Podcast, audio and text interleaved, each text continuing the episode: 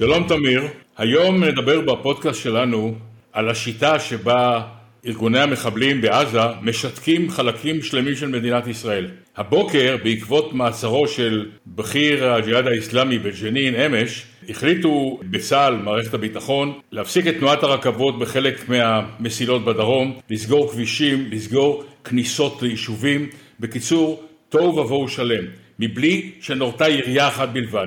זו שיטה נהדרת. כל פעם מישהו בג'יהאד האסלאמי או בחמאס ידבר בקו, בקו טלפון גלוי שיודעים שכולם מאזינים לו ויגיד אנחנו הולכים לעשות משהו ואז משתקים חלקים של מדינת ישראל.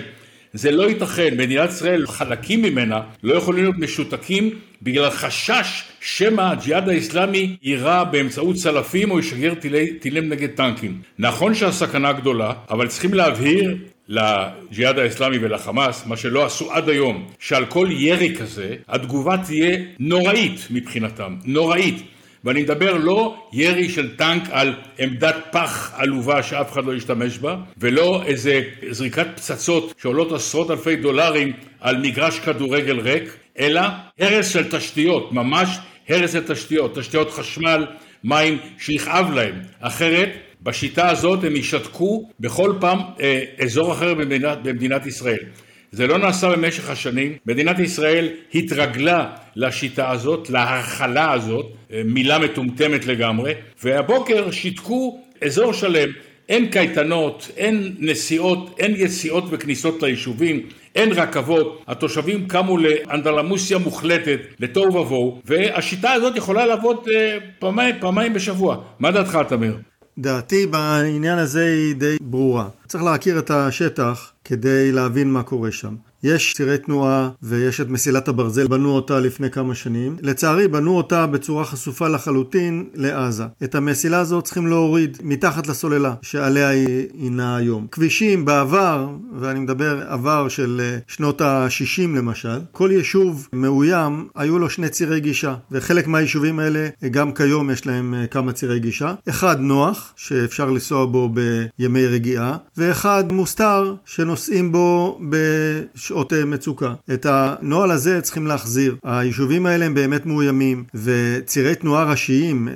כמו שהצירים שנסגרו היום, בוודאי ובוודאי שחייבים להיות בתוואים שהם לא חשופים לאויב. זה דבר אלמנטרי מבחינה צבאית, עולה הרבה כסף להסיט כביש, אני יודע, אבל את הדברים האלה צריכים לעשות. יש אפשרות לבנות קירות אה, מסתור, אם רוצים לא להזיז את קו מסילת הרכבת. אפשר לבנות חומה, בדיוק כמו שרוצים לבנות את החומה לאורך הגדר, במרכז או בצפון, גם את הרכבת הזאת למגן, או כפי שאמרתי, להוריד אותה תחת לקו הרכס. יש פתרונות לדברים האלה, הם רק עולים כסף. בעבר לא סגרו את הצירים, ואז אה, חטפנו אבדות. את הדבר הזה בהחלט היה צריך להפסיק. כרגע, כשאין פתרונות, כנראה שהסגירה של צירים מהבנת האיומים היא הכרחית, אבל צריכים גם לחשוב להמשך, ולא להיות במצב שאנחנו נתונים תחת איום, ורק להשתמש בנבוט חזק כדי אה, למגר את האיום הזה. צריכים גם לנהוג נבון ולתכנן את הצירים בצורה נכונה. כן, אבל היות ופה לא חושבים מעבר לקצה האף, גם במערכת הביטחון שלנו, ולא עשו את כל הדברים שאתה מנית,